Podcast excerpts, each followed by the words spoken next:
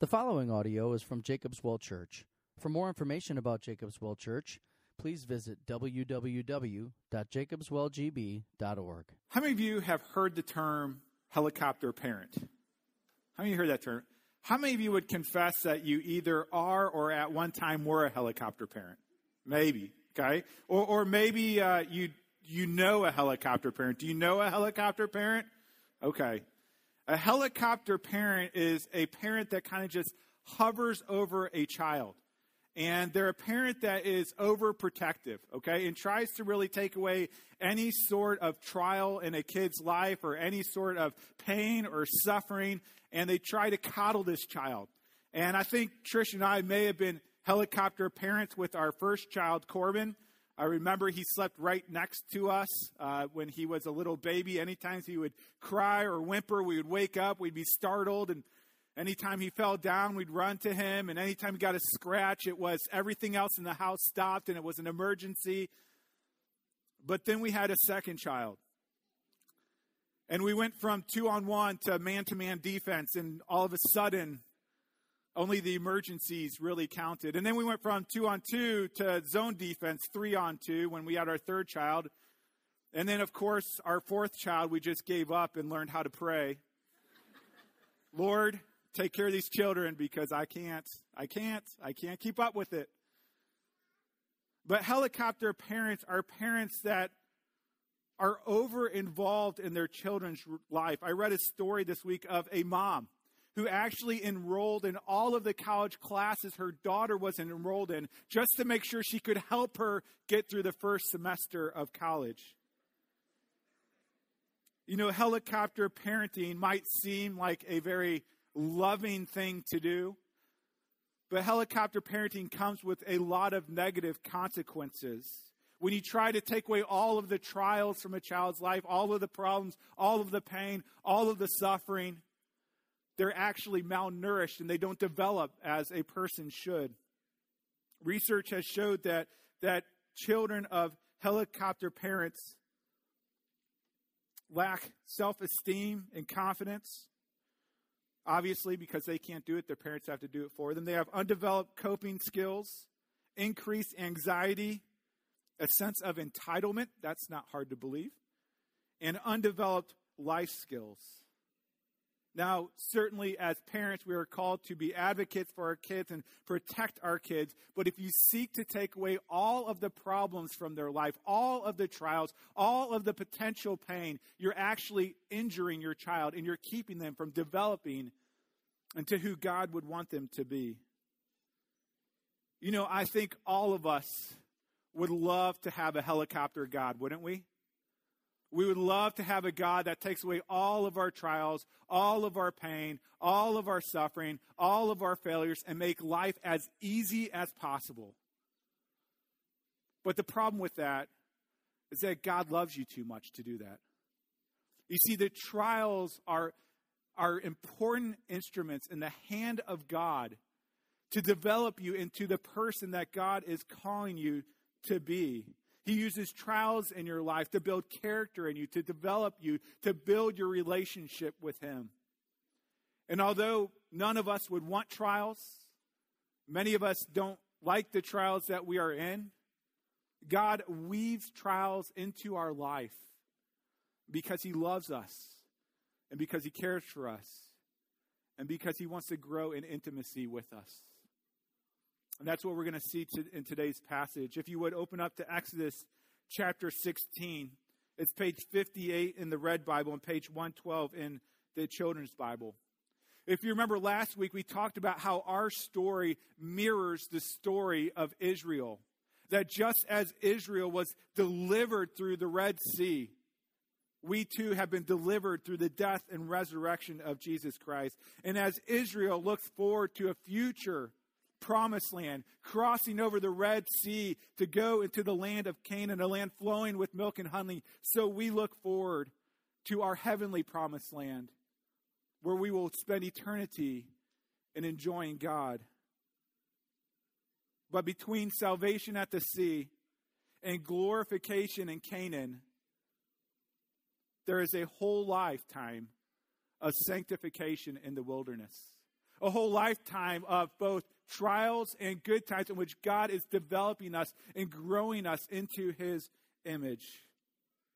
You know, Israel's wilderness experience is a picture of our spiritual journey. And although there are many, many, many times of refreshment and joy, it is also a place where God has ordained testing and trials and woven them into our journey for our spiritual growth. And so we're going to look at that today, both in the life of the Israelites, but also in our own life. We're going to read all the way through the book of Exodus. We're going to break it down and, and read along as we go, but we're going to start today by reading the first three verses to get the context of where we're at. Exodus 16, verse 1 says this this is God's word. Israel set out from Elim, and all the congregation of the people of Israel came to the wilderness of Sin which is between Elim and Sinai, on the fifteenth day of the second month after they had departed from the land of Egypt. And the whole congregation of the people of Israel grumbled against Moses and Aaron in the wilderness. And the people of Israel said to them, Would that we had died by the hand of the Lord in the land of Egypt, when we sat by the meat pots and ate bread to the full. For you have brought us out into the wilderness to kill this whole assembly with hunger. Let's pray. Lord God, as we come to your word this morning, we come, many of us, in the midst of deep trials in our life, God. And Lord, we can already see the response of the Israelites that are bitter and angry and grumbling. And God, we confess that our hearts tend that same direction all the time, Lord. And so, God, we pray that through your Holy Spirit, through your word, you would show us that trials are not just random cosmic mistakes, but they are instruments in the hand of a loving Father who cares for us and delights in us and seeks our best. And so help us to believe that, Lord. We pray this in Jesus' name. Amen. I want to start with a verse from James chapter 1 verses 2 through 4, it says this Consider it pure joy, pure joy, my brothers, whenever you face trials of many kinds, because you know the testing of your faith develops perseverance. Perseverance must finish its work so that you may be mature and complete, not lacking anything. How is it that we could potentially, possibly rejoice in our trials? Well, you see, it's not that we rejoice in the trial itself. It's not that we rejoice in being rejected or being wounded or in suffering. That would be masochistic. That's not what God is calling us to rejoice in. What God is calling us to rejoice in is in the knowledge and the understanding that everybody is going to face trials. Everybody is going to face suffering. Whether you're a Christian or not a Christian, you will face those things. But we rejoice in the fact that God has woven these into our lives and He's going to use them for a good purpose. He's going to use them to grow us into the image of Christ, to grow us in our relationship with Him. And so we rejoice in trials knowing that they are not in vain, that they are not without a purpose, that God has a great plan for our life, and that He is using these to conform us into the image of his son and to set us free from the idols of our heart. And so today, as we look through Exodus chapter 16, we will see how God uses trials to teach us at least these three things. In verses 4 through 18, we will see that God uses trials to teach our hearts to trust Him for His provision. In verse 9 through 30, we'll see that God weaves trials into our life to teach us to obey Him in His direction. And finally, we will see in verses 31 through 36 that God weaves trials into our lives that we might remember his manifestation. And so those are the three parts we're going to work through going forward. First, let's look and see how God weaves trials into our lives to teach our hearts to trust him for his provision. Last week, if you're here, you remember we studied Israel's first major trial east of the Red Sea. They traveled for three days, they ran out of water. They finally made it to a body of water only to find out that it was bitter, potentially poisonous, but undrinkable. The bitterness of the water revealed the bitterness of their hearts, and they overflowed with grumbling.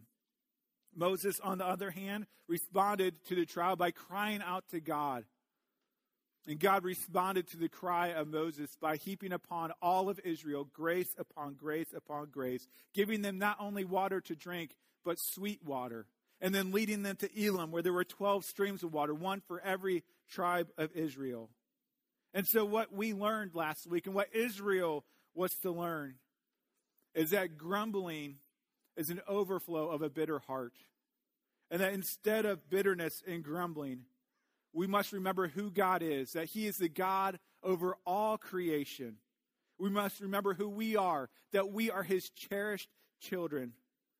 And we must cry out to God in prayer, knowing that our Heavenly Father delights to give us good gifts. This is what Israel should have known. This is what they should have learned.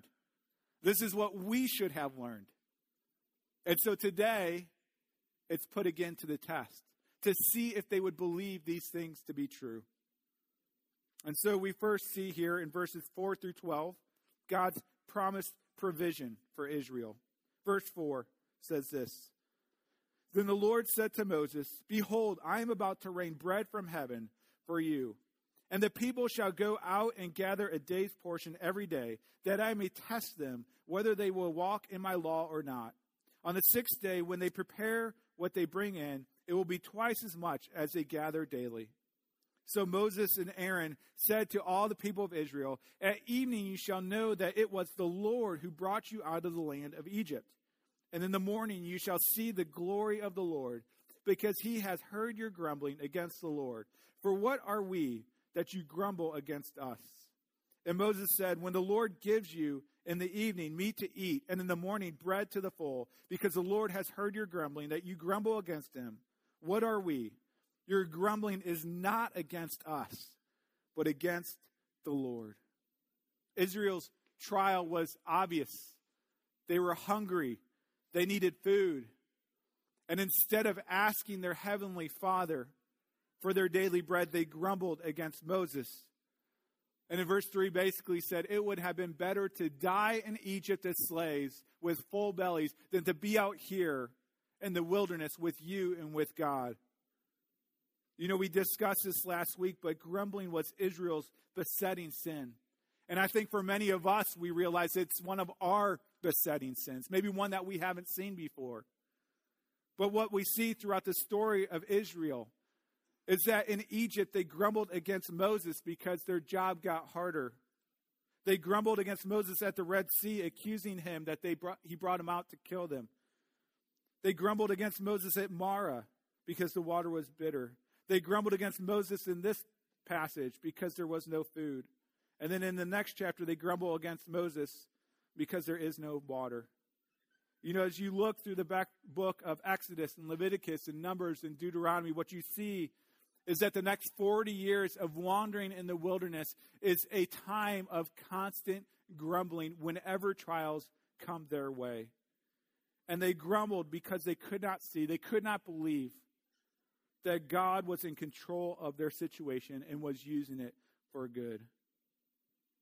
And what we see in this passage is that although they had been verbally grumbling against Moses, their complaint was actually against the Lord. This means for us that when we grumble, when we murmur, when we complain, whether it be against our spouse or our children or our parents or our teachers or our boss or whoever it might be, when we grumble, we are ultimately complaining against the Lord. And the Lord takes it very personally because He is the one who has woven these trials into your life for your growth and grace. Continuing on, verse 9. Then Moses said to Aaron, Say to the whole congregation of the people of Israel, Come near before the Lord, for he has heard your grumbling. By the way, he also would have heard their prayer, okay? For he has heard your grumbling. And as soon as Aaron spoke to the whole congregation of the people of Israel, they looked towards the wilderness, and behold, the glory of the Lord appeared in the cloud. And the Lord said to Moses, I have heard the grumbling of the people of Israel. Say to them, At twilight you shall eat meat, and in the morning you shall be filled with bread. Then you shall know that I am the Lord your God. In these first 12 verses, there's a word that reoccurs a couple times. And whenever a word re- reoccurs, it's something that we should take note of. And the word that reoccurs is the word full. And it has the, the emphasis of being fully satisfied. And it first appears in verse 3 in the, the Israelites' complaint against Moses. They say, You know, we wish we were still in Egypt where our bellies would have been full of meat and stew.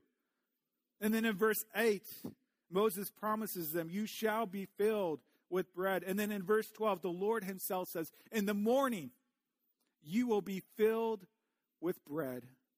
Again, we see how God responds to his people, even when they are grumbling, even when they are complaining, that he pours out upon them grace upon grace. He doesn't just give them enough bread to make it through the day, but he fills their bellies, showing himself to be a better master than Pharaoh himself. And so we see God's promise provision, but then it moves on to God's perfect provision. We know that a promise is only as good as the one who makes it. And so the question is will God honor his promises? Verse 13 God did not delay. In the evening, quail came up and covered the camp, again, communicating the abundance of God's provision. And in the morning, dew lay around the camp.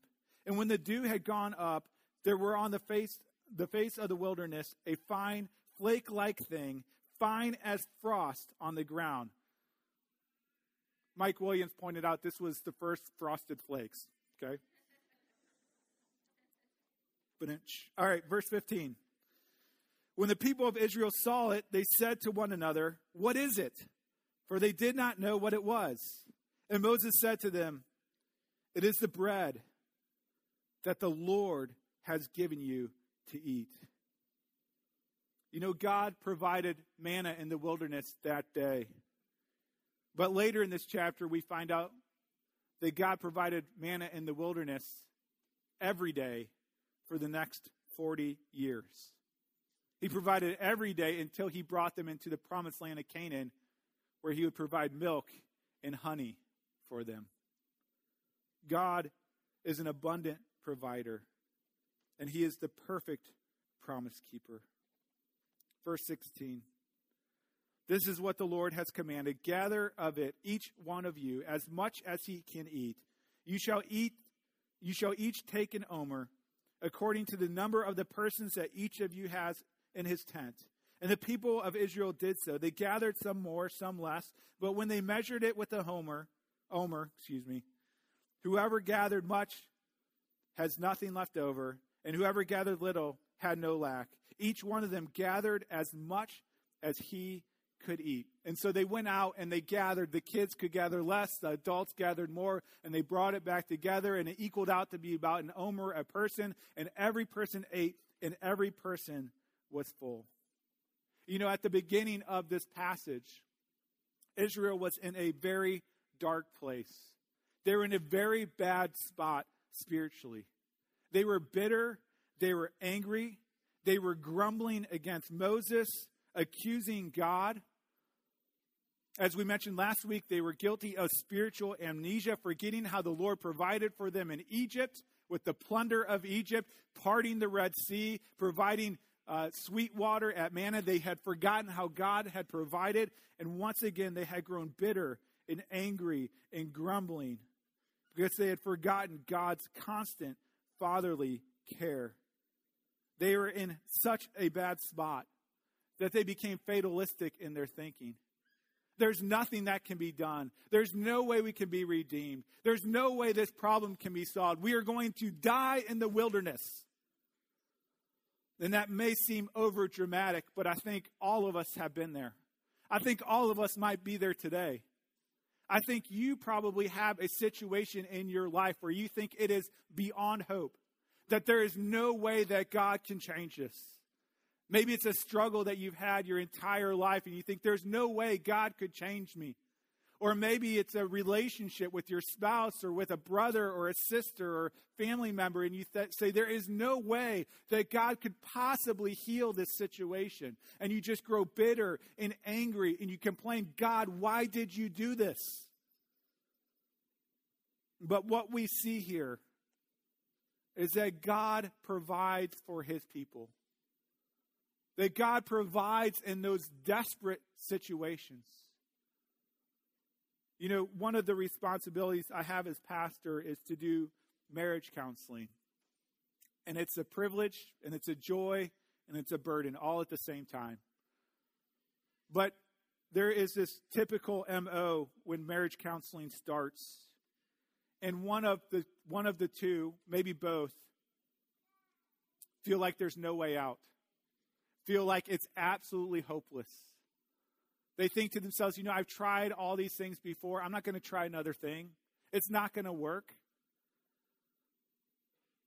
And so the very th- first thing that has to happen before we can work at the marriage is that the person has to believe that God can do something, that God has not given up on them, that God's timing is perfect, that He can change hearts, He can change lives, that He will provide for His people. I love the quote from Corrie ten Boom, who saw plenty of suffering in concentration camps during World War II. She says this very simply. She says, Never be afraid to trust an unknown future to a known God. As we read through this story of the Exodus, we are building the resume of God. We are learning who our God is. That our God is a promise keeper who loves his people and cares for his people and provides for his people. In your trials, trust the Lord for his provision. He may not give you exactly what you want, but the provision will be perfect according to what you need because he is able and because you are his beloved child. And so we see God weaves trials into our lives to teach our hearts to trust God for his provision. But God also weaves trials into our lives to teach our hearts to obey his direction. You know, part of God's provision is to test and see what is in our heart, that we might that might be exposed, that we might see what is inside. In verse 4, there's this very interesting statement. It says, Then the Lord said to Moses, Behold, I am about to rain bread from heaven for you, and the people shall go out and gather a day's portion every day. And then he tells us why. He says, That I may test them whether they will walk in my law or not. You know, upon first reading of this, it seems a little bit cruel that God would test the people in the midst of their starvation. And yet, what we see, it's in the midst of trials that our true character, our true faith, our true belief, or lack of it, is exposed. And so, God gives tests to expose what's inside of their hearts. A few months ago, I was really struggling with sleeping and I was tired all the time. I had headaches and I was just kind of burned out and fried. And so I went to the doctor and the doctor drew some blood and he sent it away for a blood test. And the test didn't reveal anything, unfortunately, so I'm still uh, uh lost what, what needs to change. But what happened was I got this sheet of paper back, and there was, I don't know, 30 or 40 different categories analyzing the different aspects of my blood to tell me the condition of my blood, if I needed more iron, more potassium, whatever it might be. God puts tests in our life to reveal not the condition of our blood, but the condition of our heart, that it might be treated, that it might be liberated, that it might be free. You see, it took God a moment to bring Israel out of slavery but it was going to take a lifetime to bring the slavery out of the people. God had to expose it through trials, that He could free them of their bondage, free them of their lack of faith, free them of their idolatry. And so He brings trials into the life to test us, that we might see what is deficient, and that we might repent and trust God to provide change in our hearts. Here we see two tests. The first test is daily dependence, verse 19 through 21. Verse 19. And Moses said to them, Let no one leave any of it over till the morning. But they did not listen to Moses. Didn't take very long. Some left part of it till morning, and it bred worms and stank. And Moses was angry with them.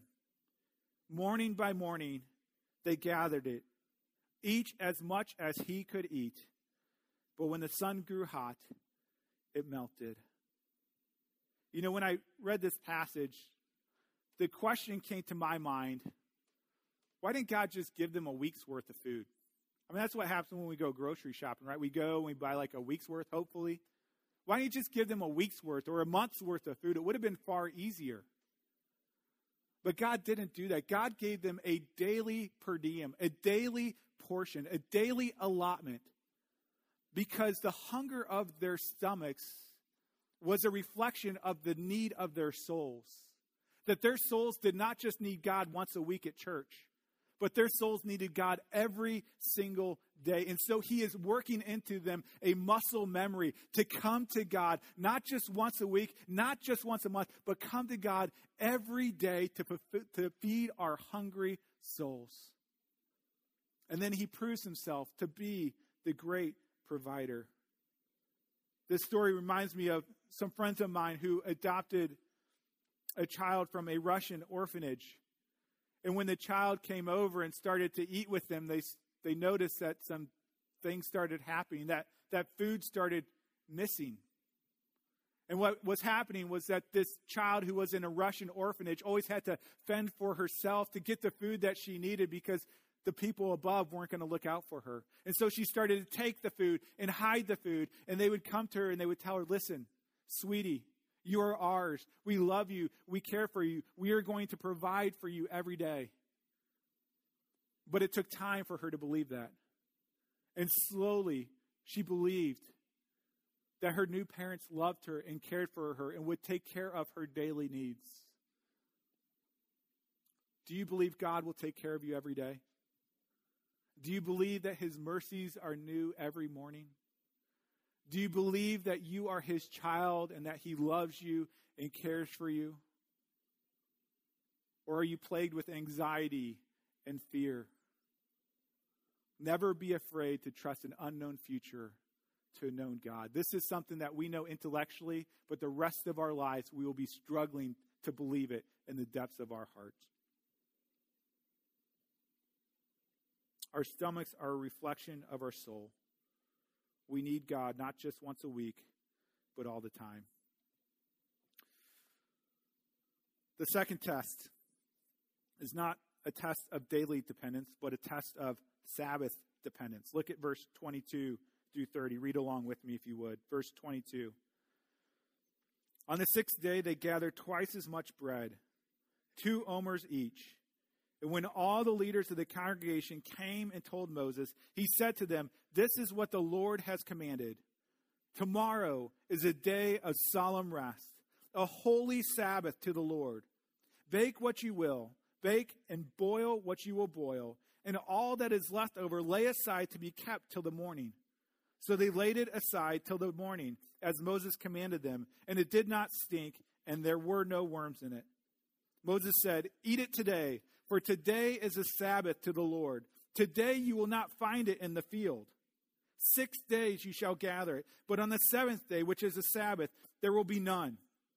On the seventh day, some of the people went out to gather, but they found none.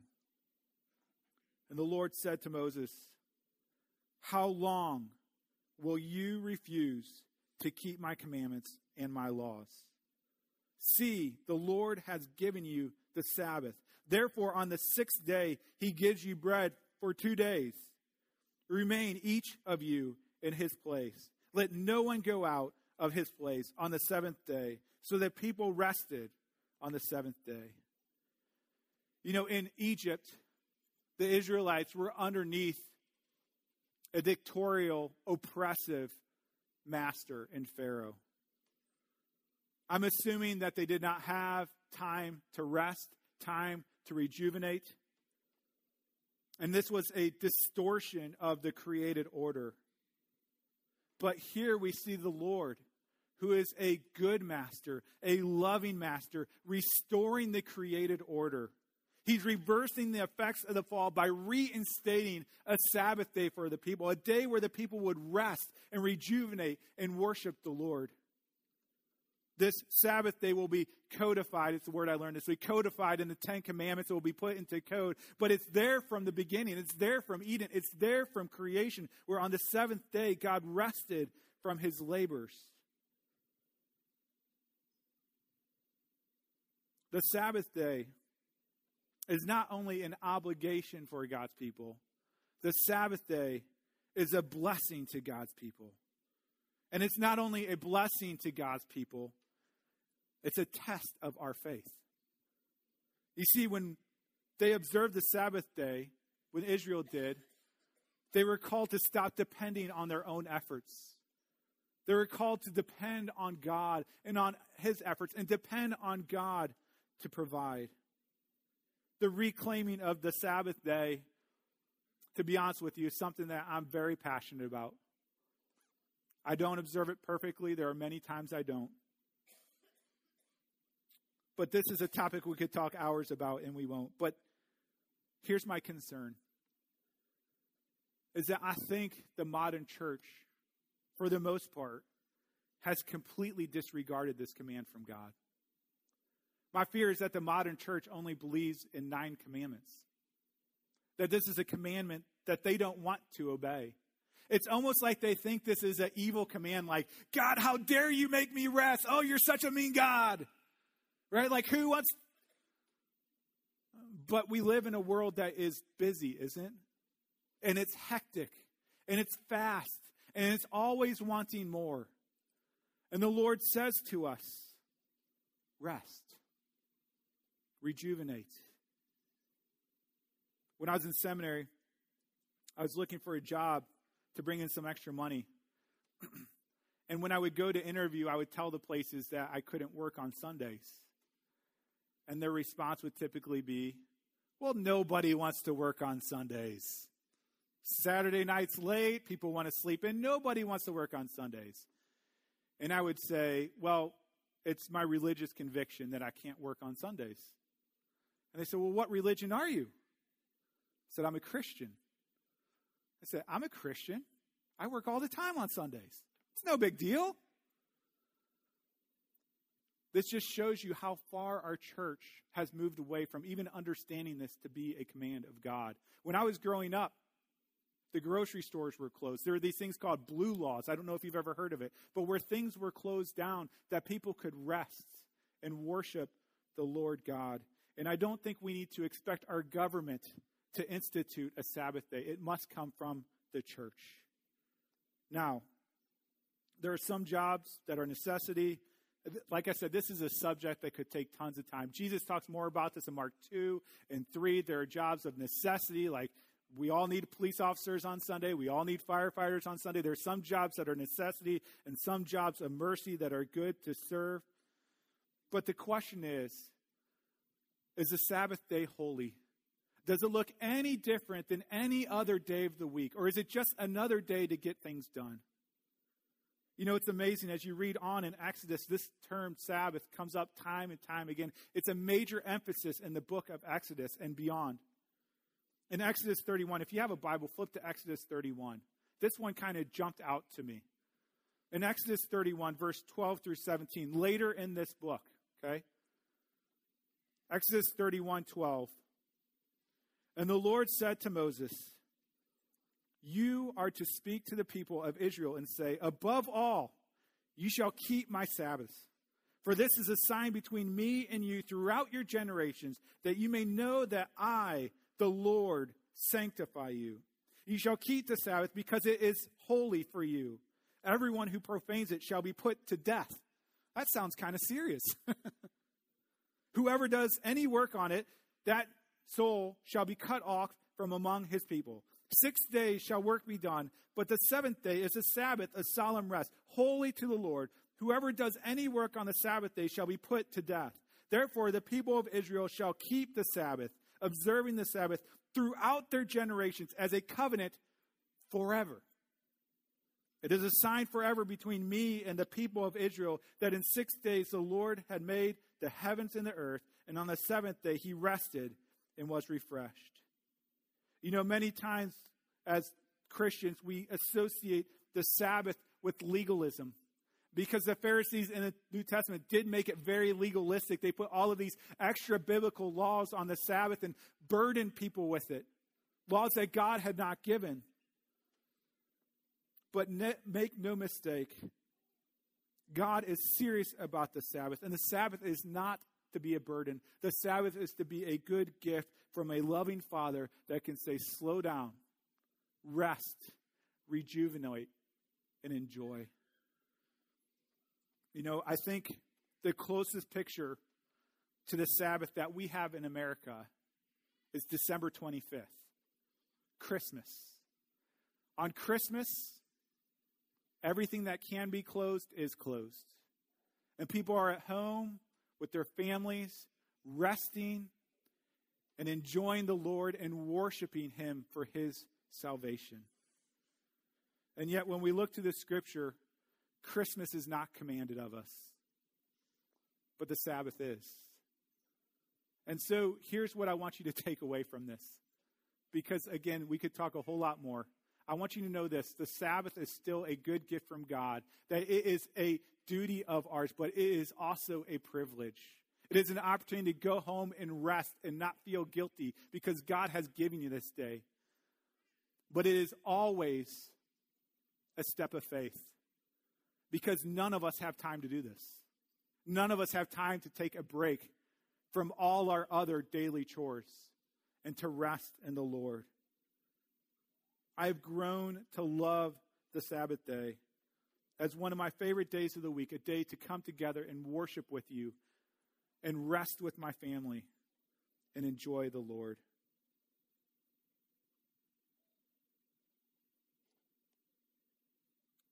So we see God testing his people both through a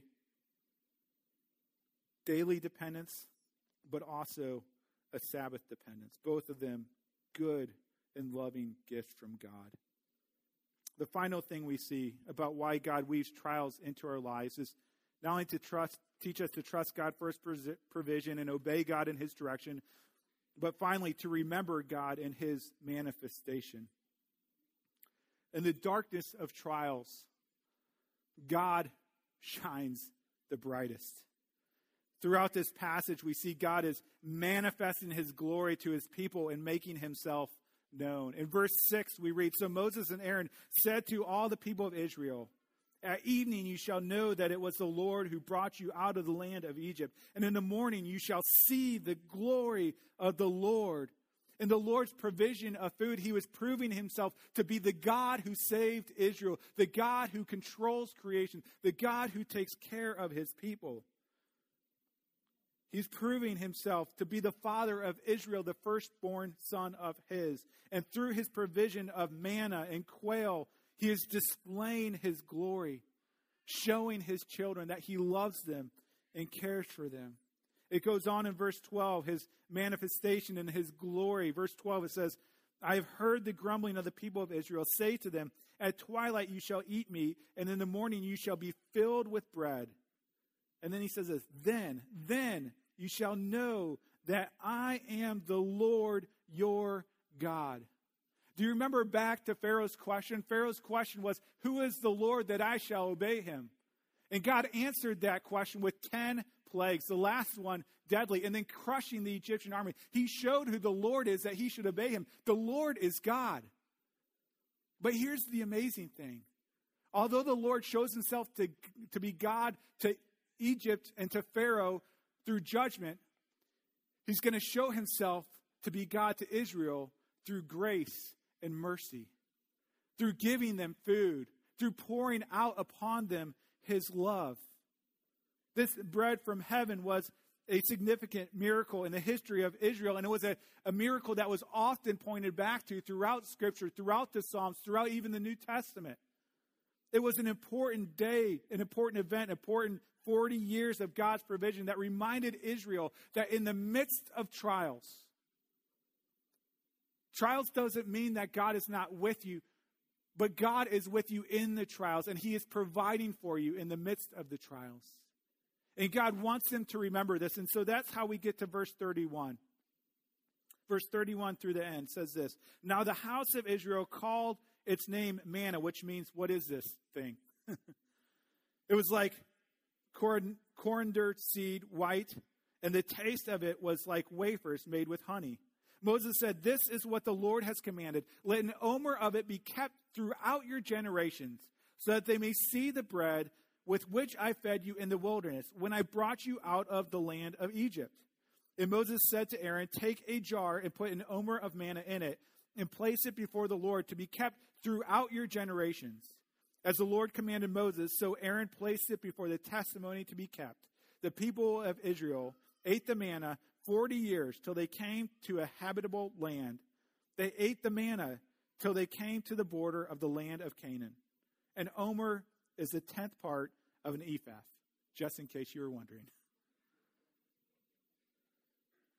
What we see here is that God commands Israel to keep a testimony, a testimony of his faithfulness, a testimony of his provision. Later in Hebrews, we learn that this manna was put into a gold jar, that it was taken around in the Ark of the Covenant, and then it was placed in the temple in the Holy of Holies to be a testimony to the people that through the trials in your life, God is with you and God will provide. You know, outside the Neville Museum downtown, there's this stainless steel replica of the Twin Towers. And it's there that we might never forget a tragedy that shaped our country. It stands there as a reminder for those who lost their lives. This manna in this jar was similar in purpose to be a remembrance, but instead of a remembrance of tragedy, it served to be a perpetual reminder of God's glory, of God's provision, of God's unfailing love. That the Lord their God, who saved them, fed them, and led them through the wilderness. And it was a reminder to the coming generations that God would continue to do the same to them. Let me end with this. In John chapter 6, Jesus was preaching by the Sea of Galilee, kind of a wilderness area, no towns right there. And droves of people came out to hear him speak. And as they heard him speak, they did what people always do they got hungry. And so Jesus, taking five loaves and two fishes, fed the 5,000 plus women and children. So I don't know, 15,000 people with five loaves and two fishes.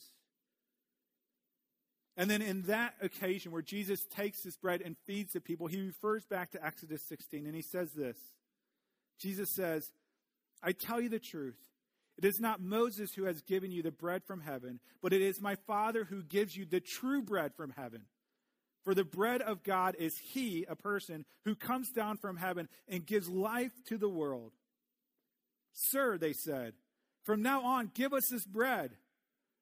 Then Jesus declared, I am the bread of life. He who comes to me will never go hungry, and he believes in me will never be thirsty again. Jesus was moving from the physical to the spiritual, the temporal to the eternal, the exodus to the cross. When he said, I am the bread of life, he meant that he would fulfill all of our needs, not temporarily like the bread did, but forever. He goes on to say, I tell you the truth, he who believes has everlasting life. I am the bread of life. Your forefathers ate the manna in the desert, yet they died.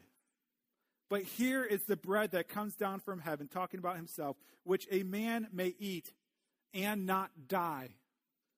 I am the living bread that came down from heaven. If anyone eats of this bread, he will live forever.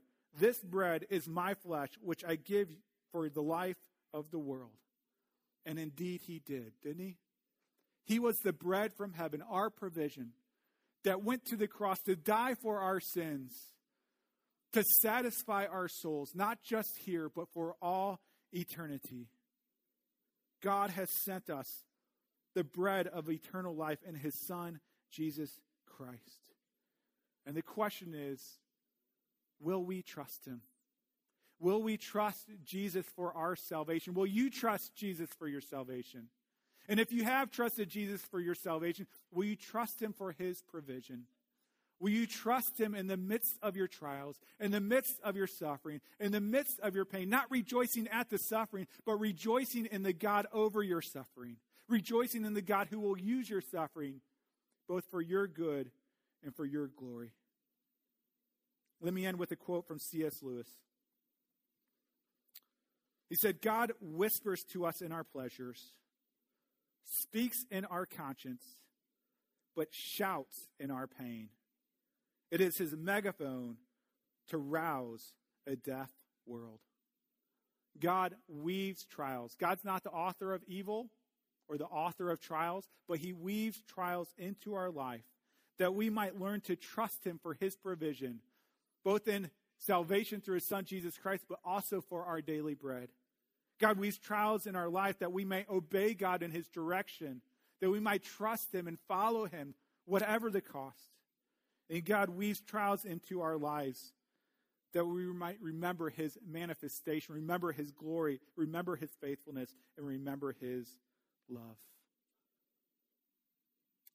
Trials are the instruments of God for transformation. Let's pray. Lord, we, we come this morning, and some of us are probably angry because we don't like the trials you have in our life.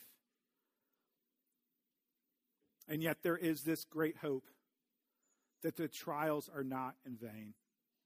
That for those who are your children, you promise to use those trials for good, to conform us into the image of Christ and grow us in our relationship with you. God, pray that you would protect our hearts from bitterness, protect our hearts from grumbling, and with your grace, give us the faith to turn to you time and time and time again. Lord, as we turn to your table, God, and we think about what you commanded about the Sabbath day to make it holy, set apart, may this bread and this wine be set apart for us, God. May it not be ordinary to us, but may it be a reminder like the manna of your provision for our deepest needs through your Son, Jesus Christ. We pray this in his name. Amen.